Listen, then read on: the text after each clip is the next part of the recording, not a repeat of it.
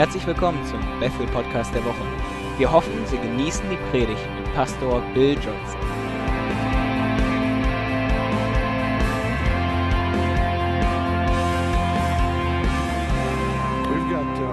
Ja, wir haben einige Bibelstellen, die wir uns heute angucken wollen.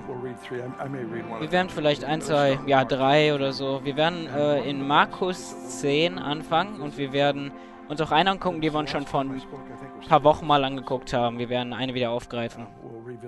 Aber ja, wir werden da irgendwas wieder aufgreifen. Aber lass uns in Markus zehn anfangen. Und das übergreifende Thema heute ist Dienen. Und da gibt es aber eine größere Aufgabe noch darüber. Und ich hoffe, dass ich da, ja, dass ich da hinkomme. Alles klar, Markus zehn. Und wir fangen an in Vers fünfunddreißig. Und es treten zu ihm Jakobus und Johannes, die Söhne des Zebedäus. Und sie sagen zu ihm: Lehrer, wir wollen, dass du uns tust, um was irgend wir dich bitten werden. Ist das nicht genial? Also, ja, wir wollen, dass du uns tust, was wir dich bitten. Ich finde, das ist witzig. Jesus, äh, Jesus war bestimmt ein bisschen am Grinsen, als er das geantwortet hat. Er sprach zu ihnen: Was wollt ihr, dass ich euch tun soll? Sie aber sprachen zu ihm: Gib uns, dass wir einer zu deiner Rechten und einer zu deiner Linken sitzen mögen in deiner Herrlichkeit. Ist ein bisschen, ja, das ist ein besser, besseres Gebet als das letzte Mal in Lukas neun, wo die die ganze Stadt zerstören wollten mit Feuer. Ja, Jakobus und Johannes Gebetsleben ist sehr interessant. Es ist schon ähm, cool, was Grace macht. Gnade schafft die Gelegenheit, auch manchmal blöd auszusehen. Und manchmal, er korrigiert dann einfach diesen Gerechtigkeitssinn und den Eifer. Und er packt uns wieder auf den Pfad. Aber Jesus, Jesus lädt sie dazu auch quasi ein. Er sagt: Fragt, was immer ihr wollt, und was, das tun sie quasi. Aber im Fragen ermittelt er quasi das, das, was er nicht da drin haben will, und er leitet sie zurück auf den Pfad des Lebens. achtunddreißig. Jesus aber sprach zu ihnen: Ihr wisst nicht, was ihr bittet. Könnt ihr den Kelch trinken, den ich trinke, oder mit der Taufe getauft werden, mit der ich getauft werde? Sie aber sprachen zu ihm: Wir können es.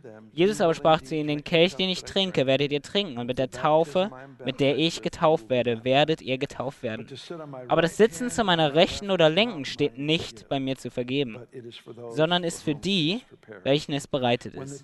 Und als die Zehn es hörten, fingen sie an, An, unwillig zu werden über Jakobus und Johannes, ja.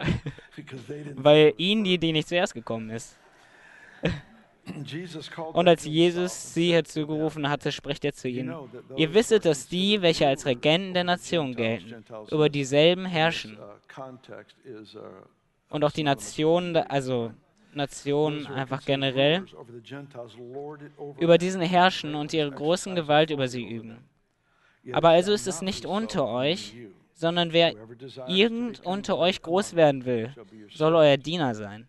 Und wer irgend von euch der Erste sein will, soll aller Knecht sein. Denn auch der Sohn des Menschen ist nicht gekommen, um bedient zu werden, sondern um zu dienen und sein Leben zu geben als Lösegeld für viele. Das ist eine der verblüffendsten Dinge für mich, ist, wie, wie Jesus kommt und, und den, den Jüngern dient und Menschheit. Er kommt als der König der Herrlichkeit, aber er kommt, um zu dienen. Das finde ich absolut erstaunlich. Was passiert dadurch, durch Jesus, wenn er dient? Und wir werden uns das angucken heute. Aber zuerst will ich ja einmal in die, in die Geschichte noch ein, einstauchen. Also was... Was wollen sie wollen, zu der Rechten und der Linken sitzen? Und Jesus sagt: Ihr wisst nicht, was ihr bittet. Ich glaube, in, in vielen Fällen glauben wir das nicht oder wissen wir nicht, was wir, was wir wirklich fragen, wenn wir nach großen Sachen fragen, weil wir wirklich danach fragen, dass wir verändert werden.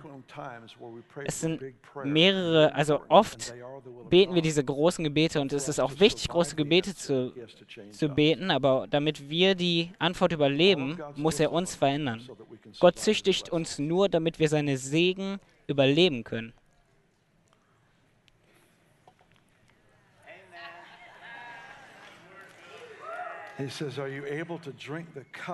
Er sagt, seid,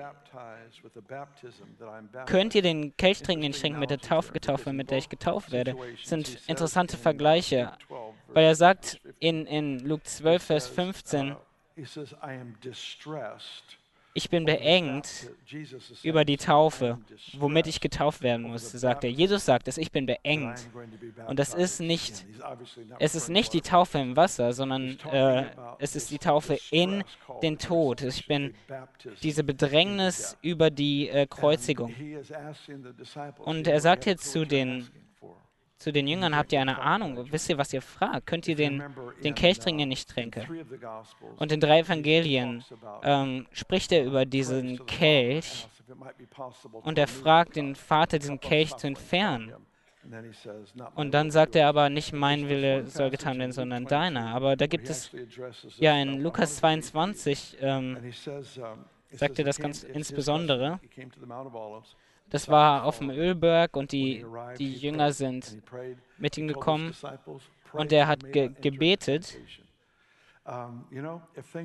Betet, dass ihr nicht in Versuchung kommt, sagt er zu den Jüngern. Also wenn, wenn Sachen versuchen sind, die sie nicht versuch, euch nicht versuchen sollten, dann, dann betet einfach. Es ist nicht, so, es ist nicht sehr kompliziert. Seine, seine Gegenwart, sein Angesicht, ähm, eichen euch neu. Geht in die, in die Gegenwart und lasst euch neu kalibrieren. Die Sachen, die, die Sachen, die euch versuchen, die versuchen euch in eine mindere, in eine untergeordnete Realität zu ziehen, was Sünde, das ist, das ist Sünde. Wenn das reizvoll ist, musst du in die Gegenwart gehen, weil da rekalibriert er dich. Also sagt, und er zog sich zurück, ungefähr ein Steinwurf weit von ihnen zurück und kniete nieder und betete und sprach, Vater, wenn du diesen Kelch von mir wegnehmen willst. Also das, äh, das ist dieser Kelch, den er meint. Und dann sagt er, wenn du diesen Kelch von mir wegnehmen willst, doch nicht mein Wille. Und dann sagt es, er erschien ihm aber ein Engel vom Himmel, der ihn stärke. Und das ist, das ist cool, weil wir sehen, da wie Jesus wieder mal gewählt hat, mit Grenzen und Beschränkungen zu leben. Wäre er da als, als Gott gewesen, äh, mit der ganzen Stärke, die auch Gott hat, dann bräuchte er den Engel nicht. Er ist hundert Prozent Gott, aber er hat gewählt, auch als hundert Prozent Mensch zu leben. Und darum musste er, hat, hat Gott einen Engel ge, äh, gesendet, um ihn zu stärken, weil er die Stärke nicht hatte. Warum ist nicht Gott selber gekommen? Weil Gott hat alles mit einer Bestimmung kreiert. Und er wird die Zweckbestimmung seiner Schöpfung nicht einfach beachten. Ähm, diese, diese, dieser Engel da hatte die, es war ein Stärke-Engel und er hatte die Bestimmung, äh, Stärke zu geben. Und er wird diese Zweckbestimmung nicht missachten. Wir sehen das, wo, wo Gabriel zu Maria kommt und sagt, du wirst den Christus gebären. Der Vater hätte das genauso machen können, aber er hat Gabriel kreiert, mit dieser Verantwortung äh, Ankündigungen und Proklamationen zu machen. Und der wir, hatte diese Zweckbestimmung nicht missachtet. Wir alle finden unsere Identität, in, wenn wir in unsere Bestimmung treten, wenn wir in unsere Bestimmung kommen. Da passiert es, wir werden wieder bestätigt, wenn wir, wenn wir in unsere Bestimmung kommen. Es ist quasi gedopte Bestätigung, wenn wir da reinkommen in diese Bestimmung. Also dieser vierundvierzig. Und als er in irgendeinem Kampfe war, betete er heftiger. Er wurde aber sein, es wurde aber sein Schweiß wie große Blutstropfen, die auf die Erde herabfielen. Und er stand auf vom Gebet, kam zu den Jüngern und fand sie eingeschlafen vor Traurigkeit. Und er sprach zu ihnen, was schlaft ihr, steht auf und betet, auf dass ihr nicht in Versuchung kommt. Ich will mir da zwei, zwei Sätze angucken gerade. Die äh, Jünger, oder nein, die, Jesus war im Kampfe und betete heftiger. Und die Jünger schliefen ein vor Traurigkeit. Wir haben verschiedene Wege, oder wir wissen verschiedene Wege, wie wir Schmerz vermeiden. Ein paar versuchen es wegzuessen, den Schmerz. Ein paar versuchen es wegzuschlafen. Und ein paar ähm, geben ganz schön viel Geld aus, um, um Schmerz zu vermeiden. Es gibt ganz, ganz verschiedene, viele verschiedene Wege da. Ich habe mal im, im, ähm, im Fernsehen einen Psychiater ge gehört, der gesagt hat, in den meisten Fällen der, der Geisteskrankheit war die Absicht, Schmerz zu vermeiden, der Auslöser. Und hier ist Jesus zu Schmerz, er betete heftiger und die, die Jünger, die schliefen ein vor Traurigkeit. Es ist sehr interessant, wie Petrus und die anderen Jünger, die äh, haben später Jesus verleugnet, aber Jesus hat, hat ihnen die Chance gegeben, um diese Versuchung herumzukommen und hat gesagt, wie? Er steht, steht auf und betet, dass ihr nicht in Versuchung kommt. Da passiert etwas in der Gegenwart des Herrn, wo Sachen neu aufgestellt werden, wo wir neu aufgestellt werden, wo, wo Sachen, die normalerweise ein Reiz für uns wären, komplett den Reiz verlieren in der Gegenwart Gottes. Und Jesus gibt ihnen hier diese, diese praktischen Anweisungen. Also gehen wir zurück zu Markus zehn. Gib uns, dass wir einer zu seiner Rechten und einer zu seiner Linken sitzen mögen. Ihr wisst nicht, was ihr bittet. Könnt ihr den Kelch trinken, den ich trinke, und mit der Taufe getauft werden, mit der ich getauft werde? Also die Jünger gucken hier, oder die wollen Beförderung. Sie wissen und sie glauben, dass Jesus der König ist. Ich meine, sie haben, sie, sie haben ihn für einige Zeit jetzt begleitet. Er hat Leute geheilt, er multipliziert Essen, er läuft übers Wasser. Da ist nicht wirklich die Frage und es gibt nicht wirklich ein Problem, was ein Hindernis wäre für ihn, ähm, Gott darzustellen. Da wissen die Jünger, er ist die Antwort für die Nation. Und ähm, sie, sie erwarten jetzt quasi ein, ein irdisches Königreich, was da geschaffen wird. Und sie wollen eine, eine Schlüsselposition haben in diesem irdischen Königreich. Und darum fragen sie nach Beförderung. Und Jesus unterstreicht hier eins, eine der wichtigsten Sachen über Beförderung. Er sagt, Beförderung ist mit unserer Fähigkeit zu leiden verbunden. Es ist, was wir machen, wenn wir Probleme ins Gesicht gucken, was wir mit Schwierigkeiten, was wir in Not machen.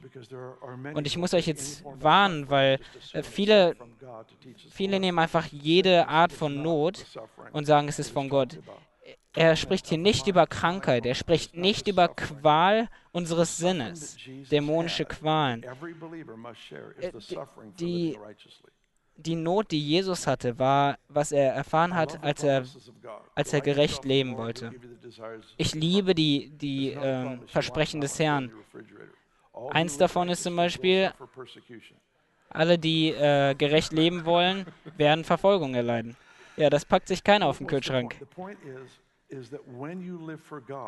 Die Sache ist, wenn du für Gott lebst, manchmal bist du direkt oder unmittelbar wirst du gesegnet und manchmal gibt es großen Konflikt, weil du Ja gesagt hast zum Herrn. Und ich will das nochmal sagen, ich sehe viele Leute, die einfach, die leiden, einfach weil, weil sie dumm waren. Du kriegst keine Punkte, weil du dumm warst. Wenn du dumme Entscheidungen machst und du leidest deswegen, da äh, kriegst du keine Punkte für. Und die fühlen sich dann auf wie die größten Martyrer. Aber das war einfach nur die Folge einer blöden Entscheidung. Äh, ich spreche zu der anderen Seite hier. Bitte äh, führt euch nicht auf wie die größten Martyrer.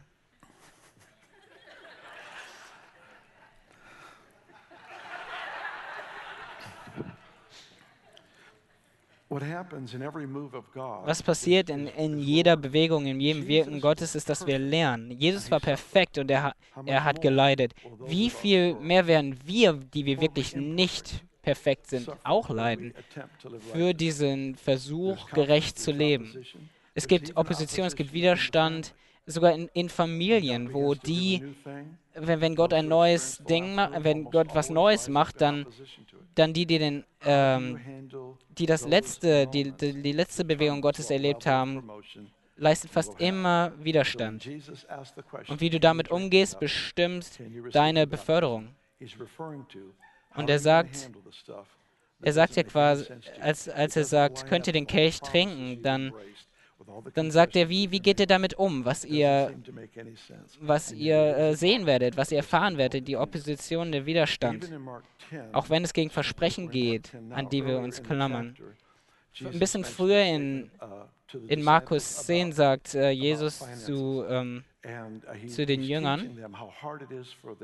Er, er, sagt, äh, er sagt ihnen, wie schwer es ist für die Reichen, das Königreich, in das Königreich zu kommen.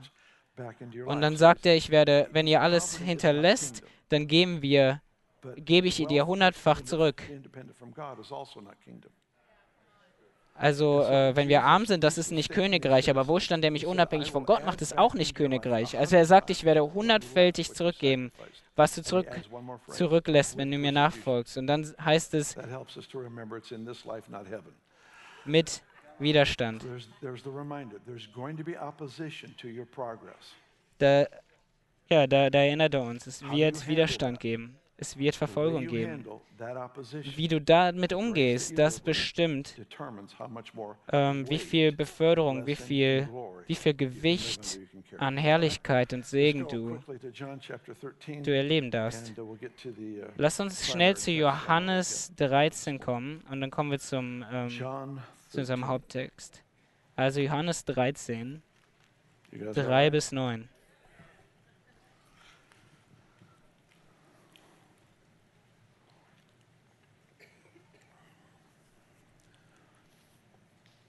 Johannes dreizehn, drei bis neun.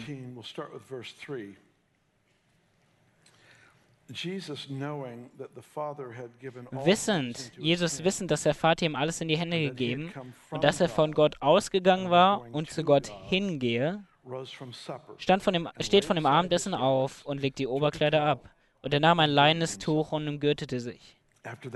Dann gieß er Wasser in das Waschbecken und fing an, die Füße der Jünger zu waschen und mit einem leinen Tuch abzutrocknen, mit welchem er umgürtet war. Er kommt, so nun, äh, kommt nun zu Simon Petrus und er spricht zu ihm, Herr, du wäschst meine Füße. Jesus antwortete und sprach zu ihm, was ich tue, weißt du jetzt nicht. Du wirst es aber hernach verstehen. Petrus spricht zu ihm, du sollst nimmermehr meine Füße waschen. Jesus antwortete ihm, wenn ich dich nicht wasche, so hast du keinen Teil mit mir. Simon Petrus spricht zu ihm, Herr, nicht meine Füße allein, sondern auch die Hände und das Haupt. Kluger Junge. Also gibt es auch zwei Verse, die ich, ähm, auf die, die ich mich konzentrieren will. Lass uns nochmal drei und vier angucken. Jesus, wissen, dass der Vater ihm alles in die Hände gegeben und dass er von Gott ausgegangen war und zu Gott hingehe, steht von dem Abendessen auf, legt die Oberkleider ab und er nahm ein leinenes Tuch und umgürtete sich. Das ist eine geniale äh, Bibelstelle hier für mehrere Gründe. Einer der großen Geheimnisse ist, dass, dass Jesus für immer Gott ist, aber auch hundert Prozent Mensch. Und eines der größten Geheimnisse, ich weiß nicht, ob irgendeiner das jemals verstehen wird oder auch nur ja, erklären könnte. Jesus ist hundert Prozent Gott und er hat gewählt, als Mensch zu leben. Wann wusste er, dass er der Sohn Gottes war? War das ein Bewusstsein, was direkt kam oder ist er da reingewachsen? Ähm, ich habe keine Ahnung, ich weiß, aber als der Heilige Geist dieses Evangelium inspiriert hat, da hat er äh, etwas Besonderes herausgerufen hier. Und er sagt, Jesus, wissend, dass der Vater ihm alles in die Hände gegeben und dass der von Gott ausgegangen war und zu Gott hingehe. Also das war Jesus Stand in dem Moment, sein Bewusstsein. Und dann nimmt er äh, das Leinetuch und äh, wäscht die Füße der Jünger. Hier ist der, der König der Könige, aber er modelt jetzt quasi, er führt das vor, wie, unser, wie dieses Königreich funktioniert, die Natur dieses Königreiches. Die, der Größte ist quasi der Letzte und der, der König ist der, ähm, der König ist der Diener. Und ich glaube, nicht, also erst in diesem Moment werden, sie, werden die Jünger befähigt und ausgesendet in ihre Bestimmung, als sie Jesus erlauben, ihnen die Füße zu waschen, weil da passiert etwas in diesem Moment, in ihren Herzen. Da, da ver- das verändert alles in dem Moment. Also was ist der Kontext? Jesus war sich dessen bewusst, dass er zurück zum Vater geht und dass er auch von Gott äh, ausgegangen war. Jesus war sich dessen bewusst in dem Moment. Er wusste, dass er der Sohn Gottes war und da, dass er auch zurückkommt zum Vater. Und er legte die Oberkleider ab, er nahm sich ein leines Tuch und wusch die Füße. Ich glaube, In, in der Schule und auch hier in der Gemeinde äh, ist eine der, der Sachen, an denen wir am größten oder am meisten arbeiten, ist ähm, Identität. Und in der Schule haben wir auch genug Zeit, das in ihre Gehirne zu prügeln. Und das ist, es, ist super, es ist super zu sehen, wie Leute in ihre Identität ähm, treten. Da kommt ein Selbstbewusstsein, Selbstvertrauen heraus, ein, eine Bereitschaft, Risiko einzugehen und so weiter. Eine Sache, die ein bisschen negativ ist, die manchmal ähm, werden Leute beeindruckt mit sich selbst. Oder sie sind beeindruckt von sich selbst. Und äh, dann schnell haben sie ihre intergalaktischen Dienste und das ist dann der, der Apostel des Apostels und die werden dann zuerst dieses Universum verändern und dann gehen wir zum nächsten Jahr und das ist, ich weiß nicht, ich finde, das ist ein bisschen süß.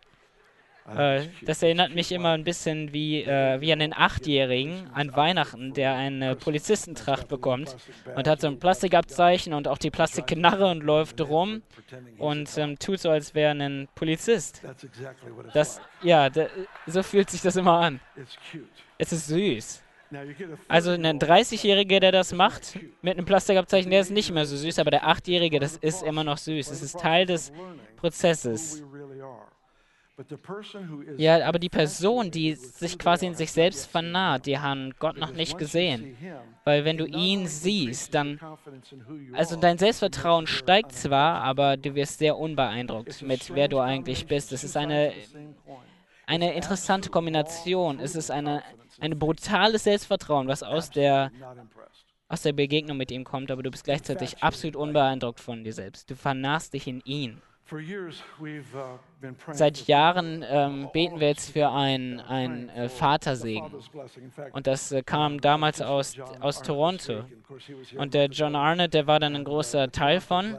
Und das wurde damals, in neunzehnhundertfünfundneunzig wurde das der Toronto-Segen genannt, von den Zeitungen. Und als äh, John ähm, gemerkt hat, als das Toronto-Segen genannt wird, dann, dann hat er das den Vatersegen genannt, weil es ging gar nicht um Toronto, sondern um den Vater und was der Vater getan hat, um die Identität wieder zu etablieren. Und das ist das Herz des, äh, des Herrn.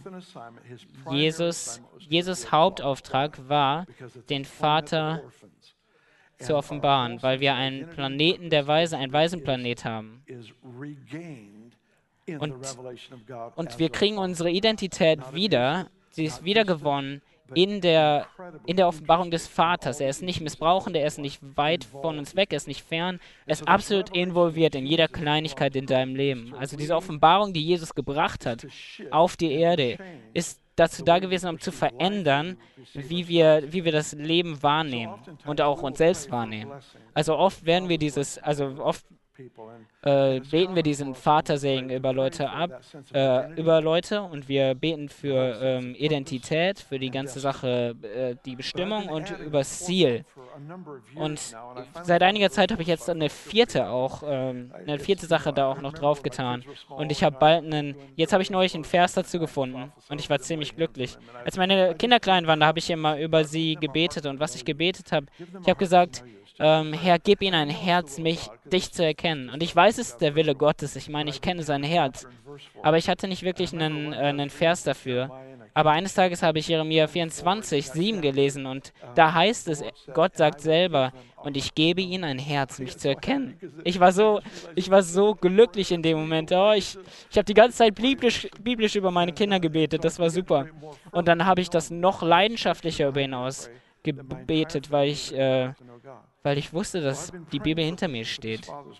Und jetzt habe ich, äh, ja, ich habe diesen Vatersegen jetzt ausgebetet über viele Leute und ich habe gesagt, Herr, ähm, gib ihnen ihre Identität, zeig ihnen die, die, ihre Identität, die bekräftigende Identität und zeig ihnen bitte, zeig ihnen ihre Bestimmung, die, der, warum sie hier sind, zeig ihnen das. Es gibt keinen hier, wenn ihr sehen würdet, wofür ihr geschaffen seid, dass er irgend, irgendwer anders sein wollte. Nein, es ist so, diese ganze Bestimmungssache ist so reich.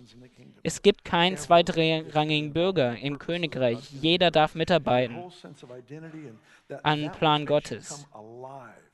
Die Sache, die dich lebendig macht, die dich richtig packt, das ist die Identität und die Bestimmung. Und die dritte ist das, das Ziel.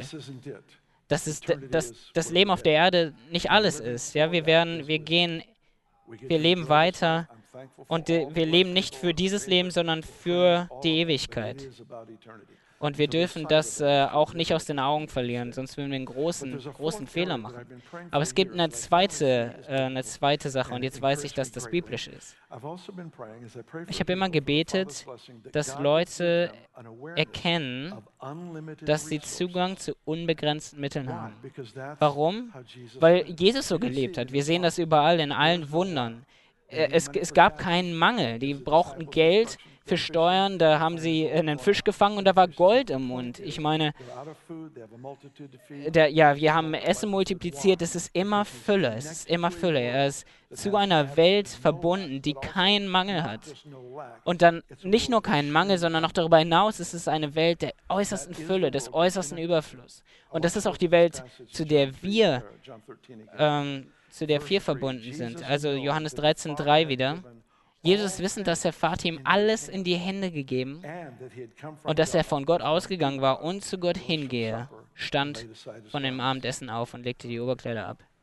Wir sehen das da, die Fülle. Jesus war sich dessen bewusst. Jesus war sich zwei Sachen bewusst, bevor er das leidende Tuch über sich gelegt hat. Nummer eins, er hatte Zugang zu unbegrenzten Mitteln. Der Vater hat ihm alles in die Hände gegeben.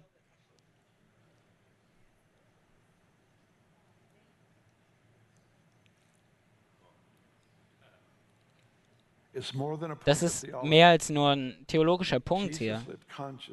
Jesus lebte mit dem Bewusstsein, dass er unbegrenzte Mittel hatte, Zugang zu unbegrenzten Mitteln. Und das ist na natürlich Geld, ist der Geld damit inbegriffen, aber darüber rede ich gerade gar nicht. Es ist Teil der Welt, aber dieses Prinzip ist so viel größer als nur Geld. Sein Bewusstsein waren einmal Zugang zu unbegrenzten Mitteln. Als Sohn hatte er Zugang zu dem Königreich seines Vaters. Und er sagt, dass der Vater ihm alles in die Hände gegeben hatte. Interessant, wie er das sagt in Johannes sechzehn. Alles, was der Vater hat, ist, ist, gehört mir und ich gebe euch alles. Also Jesus hat diese all, alle Sachen genommen, die er vom Vater hatte, und hat sie dir gegeben. Also theoretisch haben wir genau den gleichen Zugang zu unbegrenzten Mitteln. Und das, ist, das fängt an mit einer Wahrheit, die wir glauben, und dann brennen wir für diese Wahrheit, und wenn wir für diese Wahrheit brennen, dann leben wir für diese Wahrheit. Und wir leben in diesem Platz, dass wir Zugang haben zu unbegrenzten Mitteln. Aber die Bestimmung der, der unbegrenzten Mittel ist nicht, um unsere persönlichen Königreiche zu bauen. Jakobus und Johannes wollten sich Königreiche, äh, äh, persönliche Königreiche bauen. Das Waisenherz, das, das dient, aber um Identität zu bekommen, nicht aus Identität. Ein Sohn ist der beste Diener, weil er von Identität aus seiner Identität dient. Der Sohn dient aus Identität im Haushalt Gottes. Und er weiß, alles, was der Vater hat, das, dazu habe ich Zugang, damit ich gut dienen kann, damit ich gut dienen kann.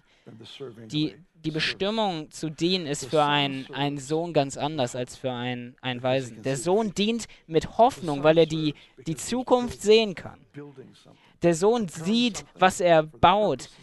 Er sieht Gottes Absichten auf der Erde. Er sieht die Pläne Gottes.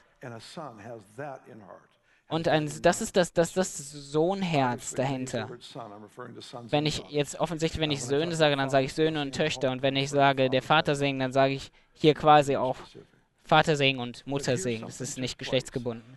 Aber hier passi- passiert etwas, was er hier ähm, uns gezeigt hat, als ein Mann, der absolut abhängig war von Gott. Als er wusste, dass er Zugang hatte zu unbegrenzten Mitteln und als er sich dessen bewusst war, dass er vom Vater kam und dass er wieder zurückkam, als die beiden Sachen am rechten Ort waren, da hat er sich das Handtuch genommen und über seinen Arm gelegt. Ich, ich weiß, wenn Leute es noch nicht ganz verstanden haben, weil sie, weil sie dann um Ehre streiten. Wenn du um Ehre streitest, du, du kannst ihm quasi jeden Namen geben. Du kannst, du kannst da Gerechtigkeit zu sagen. Weißt du, oftmals bekräftigen wir Herzprobleme ähm, durch tugendhafte Bezeichnungen. Ja, wir, äh, du kannst Neid, Unterscheidung der Geister nennen und du, du siehst ziemlich gut aus. Wenn immer du eine tugendhafte Bezeichnung gibst, also diese, diese Herzprobleme durch tugendhafte Bezeichnungen, ähm, du, du bekräftigst sie dadurch. Die, die Kraft, eine sündige Gewohnheit zu verlassen, ist, ist darin, dass du wirklich absolut äh, ehrlich bist vor Gott. Aber wenn ich, wenn ich ihm eine andere Bezeichnung gebe, dann spiele ich herum mit Gott, als wenn ich mich selbst rechtfertigen könnte. Einfach mit einem guten Namen. Und es gibt viele, die, äh, die für Selbstverfolgerung leben und die, die nennen es dann äh, Gerechtigkeit, aber es kommt aus dem Waisenherzen, wenn man für Anerkennung äh, kämpft.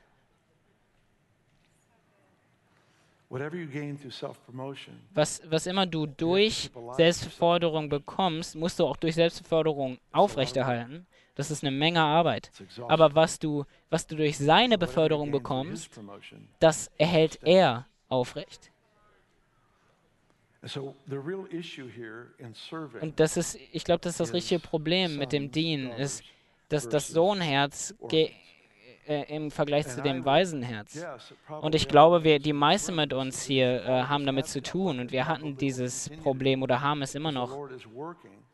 Aber der Herr, der Herr arbeitet das in uns rein, Sohnschaft und Tochter, Tochterschaft.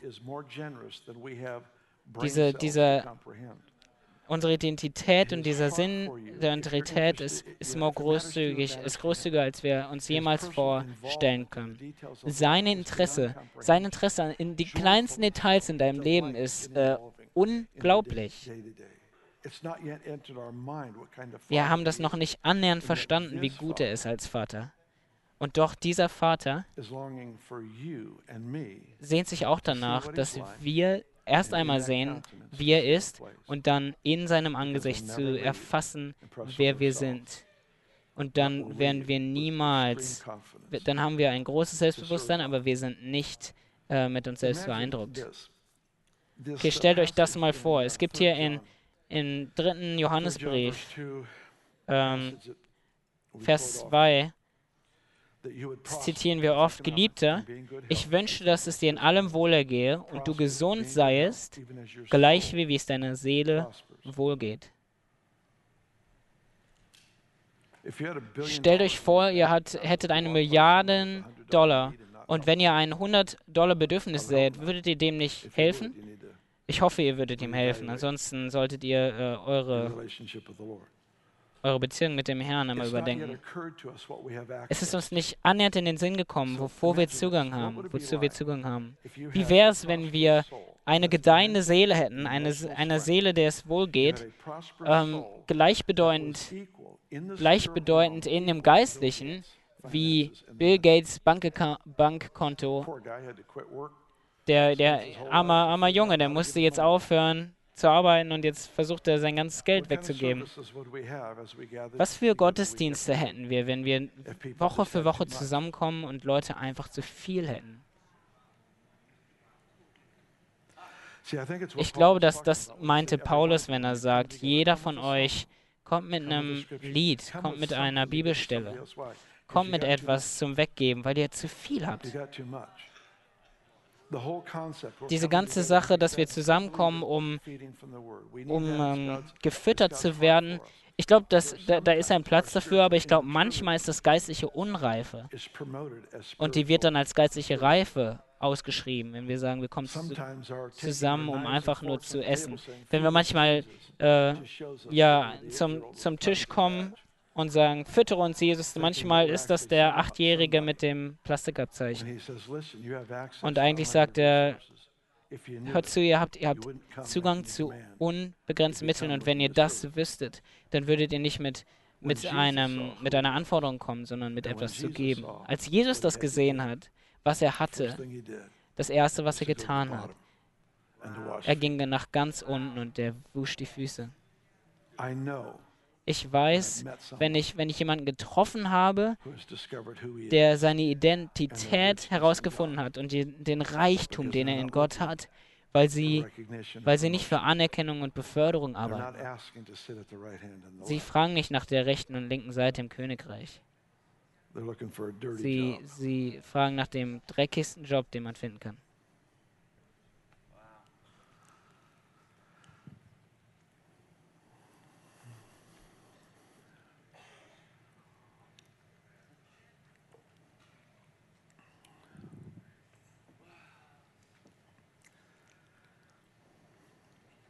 Eine von Bills Pausen. Manche dienen, weil sie diese Identität, Identität brauchen. Sie dienen für Identität und sie, sie können sogar gut dienen.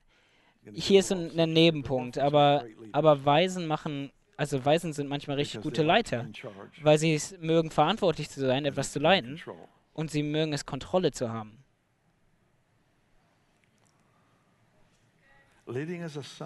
Aber äh, also als Sohn zu leiten ist ganz unterschiedlich. Wenn du als Sohn leitest. Okay, hier ist es in einem Satz. Man herrscht mit einem Dienerherzen und dient mit einem Königsherzen.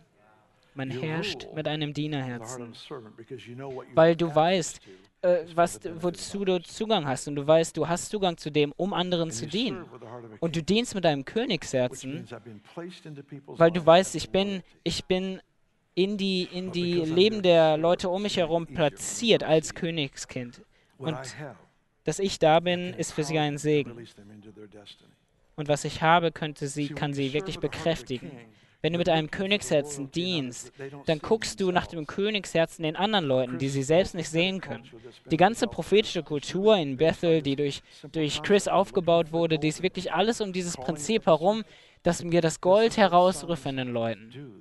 Das ist, was, was Söhne und Töchter machen. Wir rufen das Gold heraus. Wir wollen nicht unser System äh, bauen, wo, wo also das selbst fixiert ist, sondern wir wollen, ähm, sie realisieren, dass sie Zugang haben zu allem. Allem. Allem, was jemals gebraucht werden könnte, um mich herum. Hier ist äh, aber die, äh, die Sache. Es gibt den Unterschied zwischen dem, was in meinem Konto ist und was wirklich in meinem Besitz ist. Und das ganze christliche Leben ähm, dreht sich darum, wie wir lernen, sich das zu schnappen, was in unserem Konto ist, den unbegrenzten, die unbegrenzten Mittel, und in unsere, das in unseren Besitz zu ziehen, dass, wenn wir die äh, Hände auf die Kranken legen, dass wirklich was passiert, was dann, äh, was dann die Ewigkeit beeinflusst. Jesus war sich bewusst, dass alles ihm in die Hände gegeben war und dass er vom Gott ausgegangen war und zu Gott hingehe. Er, er nahm ein leidendes Tuch, umgürtete sich und wusch die Füße. Wenn ich es so sagen kann, er war sich bewusst von der, er war sich der, der, der Gunst und des Segens des Vaters bewusst. Und das Anzeichen davon war massiver, tiefgründiger Dienst. Es ist ähm, Wahn, also Wahnsinn für mich, wie, wie die Jünger in dieser einen Sache, in diesem einen Akt absolut rekalibriert wurden. Weil bis dahin dachten sie, dass alles, was sie tun, und dass sich alles darum drehte, dass der, der, der König, dass dem König gedient wurde und nicht, dass der König dient. Und in diesem einen Akt bricht Jesus quasi alles, was sie, diese ganze Vorstellung, wie du wirklich einen König behandelst und wie ein König handelt, ist immer noch absolut die Ehrfurcht, ist immer noch der große, riesige Respekt für Jesus.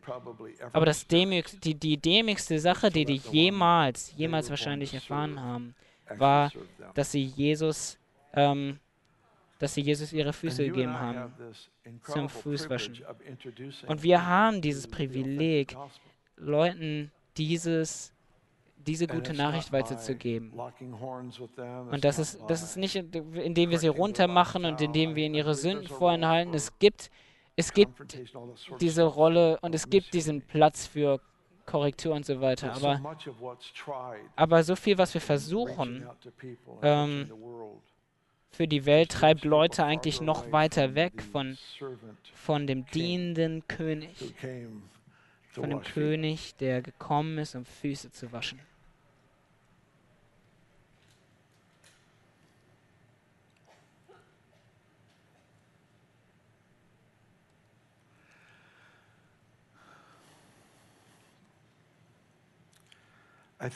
Ich glaube, dass ich glaube, dass das alles, was wir ihm geben,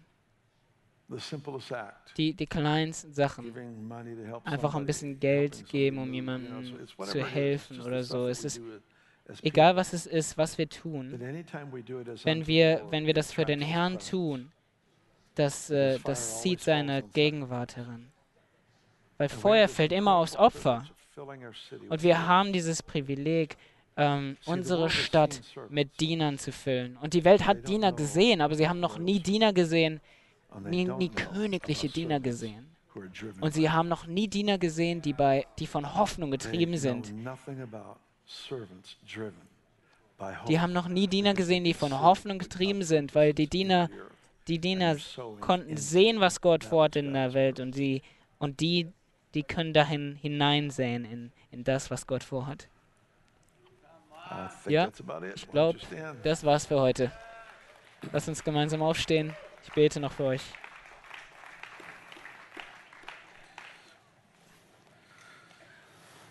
By the way, übrigens, Georgian und Winnie Bernhoff sind heute Abend hier. Das wird verrückt. Vielleicht willst du einen Fahrradhelm mitnehmen für heute Abend. Das wird, äh, das wird verrückt.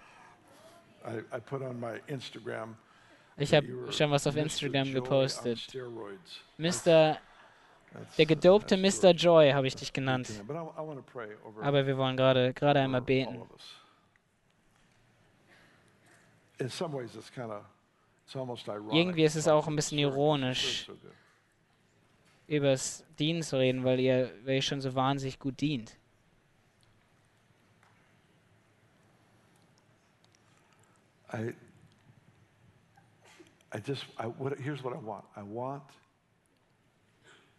Hier ist mein Herz. Ich will sehen, wie der Leib Christi als Söhne und Töchter dient und nicht als Waisenkinder, die nach Anerkennung suchen oder nach Identität.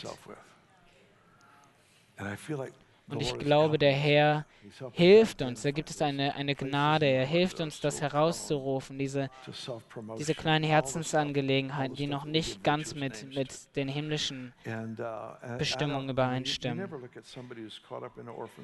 Und du, Du guckst in, du, du beschuldigst nie Leute, die im Waisen, in diesem Waisengeist sind, sondern du zeigst ihnen die Freundlichkeit des Herrn und leitest sie so zur Buße. Und niemand, der wirklich seine wahre, seine wahre Identität sieht, hat ein Problem damit zu dienen. Niemand. Also Vater, danke, lass, lass uns ein, ein, neues, ein neues Verstehen haben. Lass uns neue äh, Begegnungen haben mit dir in der Nacht, dass du uns begegnest mit deiner Liebe. In der Nacht oder am Tag. Irgendwas, was wieder neu uns bestätigt, wer wir sind.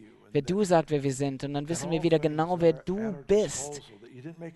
Dass, dass du keinen Fehler gemacht hast, dass, dass wir Zugang zu allen Dingen haben, weil du wolltest, dass wir so gut dienen und dass wir so effektiv dienen.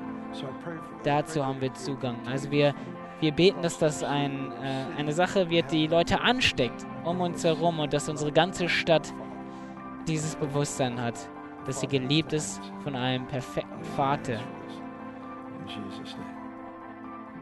In Jesu Namen. Amen.